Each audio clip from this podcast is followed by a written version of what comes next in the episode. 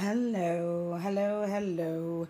Yeah, I've kind of toned it down a little bit. I've been listening to former podcasts where I was like, wow, I've got this um, Oprah thing going on, and not really quite sure where exactly that came from. I don't know. I kind of like it though, so you'll still hear elements, I'm sure. But hello! Um, naughty, naughty slut boys out there, I hope you're listening. It is the time of the holidays, and I don't know how you necessarily feel about that. I think it's sometimes a difficult time of year for many people, but and other people just dig it, dig it, dig it. You know, they can't wait for Thanksgiving to be over so they can put up their trees and lights and the accoutrement. Mm-hmm. That's such a good word, isn't it? Accoutrement. anyway, today's subject is miracles. Miracles. Now I'm going to take a sip of my tea. Mm. And it is sweet tea because I am a southern lady. and we're going to discuss miracles. Now, I am a little bit of a Grinch. I will warn you about that, preface this. I have been told on more than one occasion that I am a Grinch. And, and that's cool because the Grinch has always been one of my fave, fave characters. It's something about that smile. anyway, but um, miracles. I think that people are so free with that word. Anything that happens, it's a miracle. No, it it isn't. Especially when someone is in the hospital or they've had a medical emergency and they've received medical attention and they survive. It's a miracle. No, no, it's not. Um, I was actually just, you know, I'm on my social media. Yes, I need a lie. Uh, and I see this video about this, you know, puppy that was born, and I love the dogs. I'm loving. I have love for fur babies. I have had a number of them, and they are amazing. I do not currently, but I do love them. Anywho, mm, this was about a video that a puppy was born stillborn. And meaning it was dead. It had never taken a breath of life, so it was never alive. And the person who was present at its birth did CPR and was able to get the ba- the puppy, baby dog, breathing. And someone commented, it's a miracle. No. A miracle would be if nothing at all happened and all of a sudden the dog started breathing spontaneously. I would be much more inclined to believe that was a miracle. Uh, but when there's actual human intervention and action taken, that the results are the results. Sometimes these things work, sometimes they don't, but that's just how things go. So, and you might be wondering, gosh, you're so cynical, Lady Friday. What? What's up with that? Well, what what would you consider a miracle? Hmm. Okay. Well, if I were to wake up tomorrow morning and crave cock in my mouth, if I were to wake up and just have this in just intense craving for fucking huge dripping dick in my mouth, that would be a miracle. Because that is not something that would ever, ever, ever, ever happen. Never has the entire half century that I've been on this planet. So there you go. That to me is a miracle. Something that is so rare and extraordinary that it defies any known um ooh goodness i had to clear my throat there i think all that talking about cock and craving it just gagged me a little bit now don't get me wrong i love the sight of a dick in one of my white boys face mouths and faces stuffed with fucking big black cock stuff just fuck the turkey, stuff a dick in a mouth, a white mouth. Yes, all day long. But hmm, yeah, that kind of got to me a little bit. That's terrible. I can't even talk about it without being revolted. And I'm not homosexual. I'm I'm maybe bi. I'm bi. I've got. I've had lots of pussy, but um, and I love dick. I love good dick. I like to get the D, get dick down, get my back blown out. Yes. Mm. But I am not um, submissive. And in my opinion, and I have many of them, and you may agree with it or not, sucking dick is a very submissive activity. Now, I've talked to women who have said that they feel that they have the power. Well, I mean, in in some ways, if you look at it, you do have a dick in your mouth, and um, you have teeth. But that's not generally how it tends to work, though, is it? You know, guys have their hands on your head trying to push your head down on it. Not dominant. Um, and to be perfectly honest, that's just not. It's just not how I roll. Not how I roll. You know, different strokes. now I'll strap on and have you suck my dick all day long. Suck it. Suck that shit. Suck it. Ooh, yes. Oh my I think I got a little moist there. That's another good word. Moist. I am just so naughty today. I don't know what's going on. Hmm. Anyway, so let's um we're going to take a short little break and we're going to talk about our next topic of the day. And we're going to revisit a topic that I addressed earlier, a few days ago, actually, about my girl Kamala Harris, that lovely, beautiful mm, woman, um, former presidential candidate that I have such a crush on. Ugh. But anyway, we're going to talk about her again, and stay tuned. We'll be right back.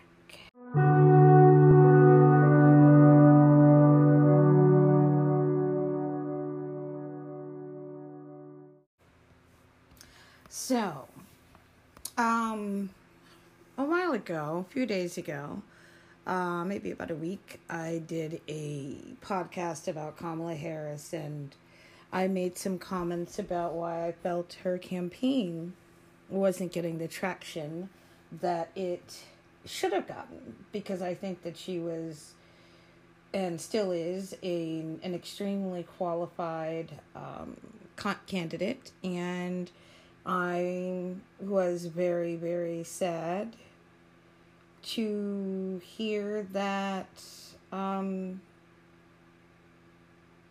she suspended her campaign. Now, sadly, what I'm hearing from many uh, people that I know who are non melanated um, you know, is oh, you know, she, you know, she might make a great VP. And so, because in my opinion, that's the box that women of color, no matter how accomplished, how intelligent, uh, what positions of power they have held, they still do not see us at the top. Still. Uh, she, you know, she she's okay for number two, but of course, you know, we need that white savior to come and save us from the white dumpster fire that white people and y'all are claiming this because my people did not do this. You did this in office right now. And I it's just amazing to me that this man who and I say that because he holds a respectful office, not that he deserves any respect. But the fact that this incredible white black woman, this woman of color, um, of diverse ancestry, could not get the donations. And that's what it boiled down to, people, is money, money, money. Bloomberg, the billionaire, has all these ads out there. Um, Steyer, all these ads out there. But you know who we're going to see on this next um, Democratic debate stage? All white folk. All white folk. Even a gay man will be there. Pete Buttigieg. Mayor Pete Buttigieg is going to be there. And do not get me wrong, I have nothing I have nothing against him. I just think that he's a mistake for the Democratic Party. I think that he his problems with people of color and his lack of connection uh to me you don't wait until 2 months before the primary to try to make that outreach. You have been a uh, a, a mayor for two terms, two whole terms. And your track record in your city, South Bend, Indiana, where he is the mayor of, is not great. And it's not just, you know, that there was a shooting, because let's be honest, folks, there's shootings everywhere. Black people are shooting, white people are shooting, people are shooting, shooting, shooting. There's guns everywhere. It's like the freaking Wild West out here. Um, but it's not just that, it's comments that you have made, and I applaud that reporter from The Root who called him a motherfucking liar. Yes. Uh, because basically he said that um, children of color uh, do not have role models that help them or give them the um, examples to succeed in life. That's not true. You know, any person of color who is visiting, you know, you might not be from the economically blessed portion of your family, but you have aunties or uncles or a grandparent who are. Um, there's enough examples. Hello, we live in the world of the internet.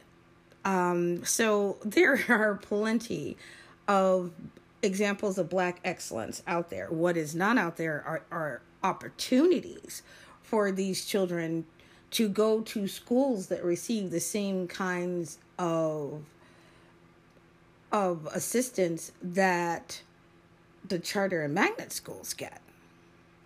But that's a different conversation. Uh, the fact that he is just now starting to reach out. Now, he sat down with um, Al Sharpton. I don't like it when any, you know, when they make these, you know, perfunctory, in my opinion, stops in with black activists as though Al Sharpton is the speaks for all of the black community. Al Sharpton has never done jack shit for me or mine. Um, and they want he wants to have this conversation. Well, I'm sorry when you are you still are mayor. Why weren't you having these conversations with your constituents in South Bend? Why wait till you're running for president to understand that your black constituents are have value? Um but back to kamala. I think that one of her missteps was that she should have been addressing more who she was as a candidate instead of her background as a prosecutor because it was a little problematic. I don't have a problem with it because she did her job. What I don't like to see is that every single person that is running as a Democrat for president right now is going to be dependent on the African American vote. And the fact that the black candidates are struggling tells me that this country is not really as progressive as we would like it to be, at least as far as progressive as I would like it to be. I'll say that. I would like to think that I live in a time and an age where a candidate like Kamala Harris, who is strong, who could on a debate stage eviscerate Donald Trump. Eviscerate. He would be standing there and just yards and yards of bloated intestines falling out, and he would be on his knees, kissing her feet and begging to be spanked and used like a whore for her. But maybe that's just in my mind, but hey, it's my mind, my world. So, those are my thoughts about the demise of the Kamala Harris campaign, and it's disappointing. We should have done better, America. But I'm going to come back with our final topic for the day, and I'm going to surprise you. So, what do you think it's going to be about? Hmm? You'll see.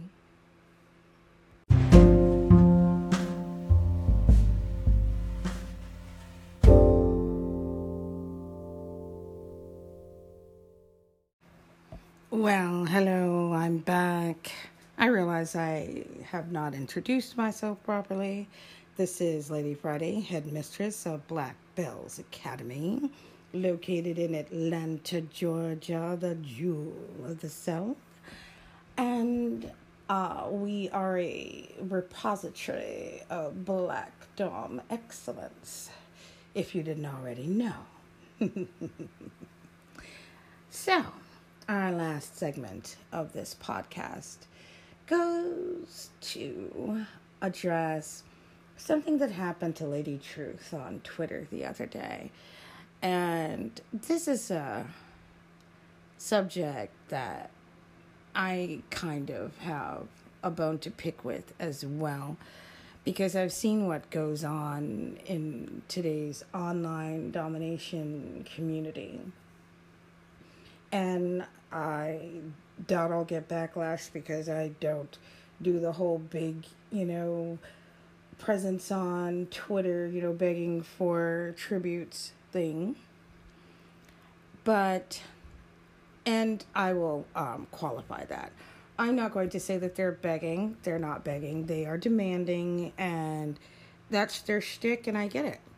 That's their deal. That's how things are done on the online domination world these days. And back in my day, that wasn't really a thing, but now it is. But anyway, back to um, Lady True. So she saw a comment that a so called online sub made, which was basically begging for Doms to take his picture and post it on their on their feed so he could sit back and wonder, you know, if anyone he knows might see it, which of course is going to get his dick hard and he's going to get all this excitement. And that's obviously his thrill. That's his deal. And of course, there were, you know, number of ladies who were, oh, yeah, sure, I'll do it, sure, I'll do it, sure, I'll do it. And she basically took him to task about it. And I don't think that she was wrong. Doms don't exist to do wish fulfillment for submissives. We are not make a wish. Um, we don't exist for your complete titillation. Now, I understand that domination and submission is a symbiotic relationship. You don't have one without the other. But in this scenario, this was a completely self serving um, request that I felt was inappropriate. And to pose it as a guy in a guise that's really just meant to manipulate these young souls out there who are like, oh, maybe if I do this, you'll end up tributing me, is um, indicative of what I see in online domination and the disrespect that they show these ladies on a daily basis. I will see others' feeds where there are subs who are like, hey, DM me um, a picture and I'll, it, because I'm tributing today. So when I read something like that, I think you're basically saying, okay, ladies, line up and I'll pick who I deem best, which is, you know, like, you know, Westminster Abbey for Doms, you know, I'll, you know, best in show will get my tribute today. And that's demeaning. I don't know how what spin you could put on that to make it seem that it's not, but it is. That's demeaning, it's disrespectful, and it is not domination. It is complete and utter exploitation of these ladies. And if they're cool with it, I can't do a whole lot about that. But I can't talk about it. As I am. Ladies, we have to do better. We truly, truly do. If you're going to say you're dominant, be dominant. If you're going to say that slaves are meant to serve you and submissives serve you and they pay for the privilege of doing that, then there should be some hoops that they jump through. There should be tasks that they do. They should be doing more than just sending you some money to your Cash App and thinking that they own you because you're giving yourself to them. They're not giving you anything but some expendable cash. Because except for there's always a, you know, an exception to the rule, but nobody's probably spending their mortgage on these tributes. What they're doing is they're taking the money that they might go to the strip club for and they're saying, "Hey, well, who's going to get on Skype and who's going to, you know, be on Kick and who's to, you know, jiggle their boobies or or I'm you know, I'm a breast uh, mistress. Can you just show me your cleavage, please, mistress? Or I'm a leg sub mistress. Um, can you just show me your legs? If you want to make domination trans transactional, then that is the way to do it. I think it should be deeper. I think there should be a relationship. To me, that's like fast food domination. You know, you you pull in line, you know, the drive through, and you tell the box, "Hey, I I want some uh, stocking fetish." And you pull up to the window, and there's a screen, and there's a chicken stockings, and you pay, and you go on. That's fine. That's transactional domination. And again, it is what it is, but should it be? Should it be? I like to see subs be respectful again. I like to see subs be a part of your life again. I, you know, having boys who clean my house, you know, clean the cat box, clean the fridge, clip my toenails, and I love that because I have been teased many times throughout my life about my long, calamus toenails. but you get where I'm going with that. I want some personal service. I want you to do something that actually benefits my life more than just plunking some coins down. I want you, I want to see you working. I want to see some sweat, some effort. I want you to deserve that cookie that I might deem to grace you with, or I might not, because it's not guaranteed, because service is supposed to be its own reward. It's funny, you never hear about service subs anymore. You know why? Because they don't have to. So, wrapping things up for today, again, I am Lady Friday, headmistress of Black Bells Academy. Visit our website. And definitely visit our website and check out our um, our tutoring um, fee schedules and our training programs that is newly posted so you can find out exactly how you too can get your personal reparation at www.blackbellsacademy.com. You can find us on Twitter at Bells Black, on Instagram at Black Bells Academy. Email us at blackbellsacademy at gmail. And until next time, be good. Because if you don't, eventually you'll pay for it.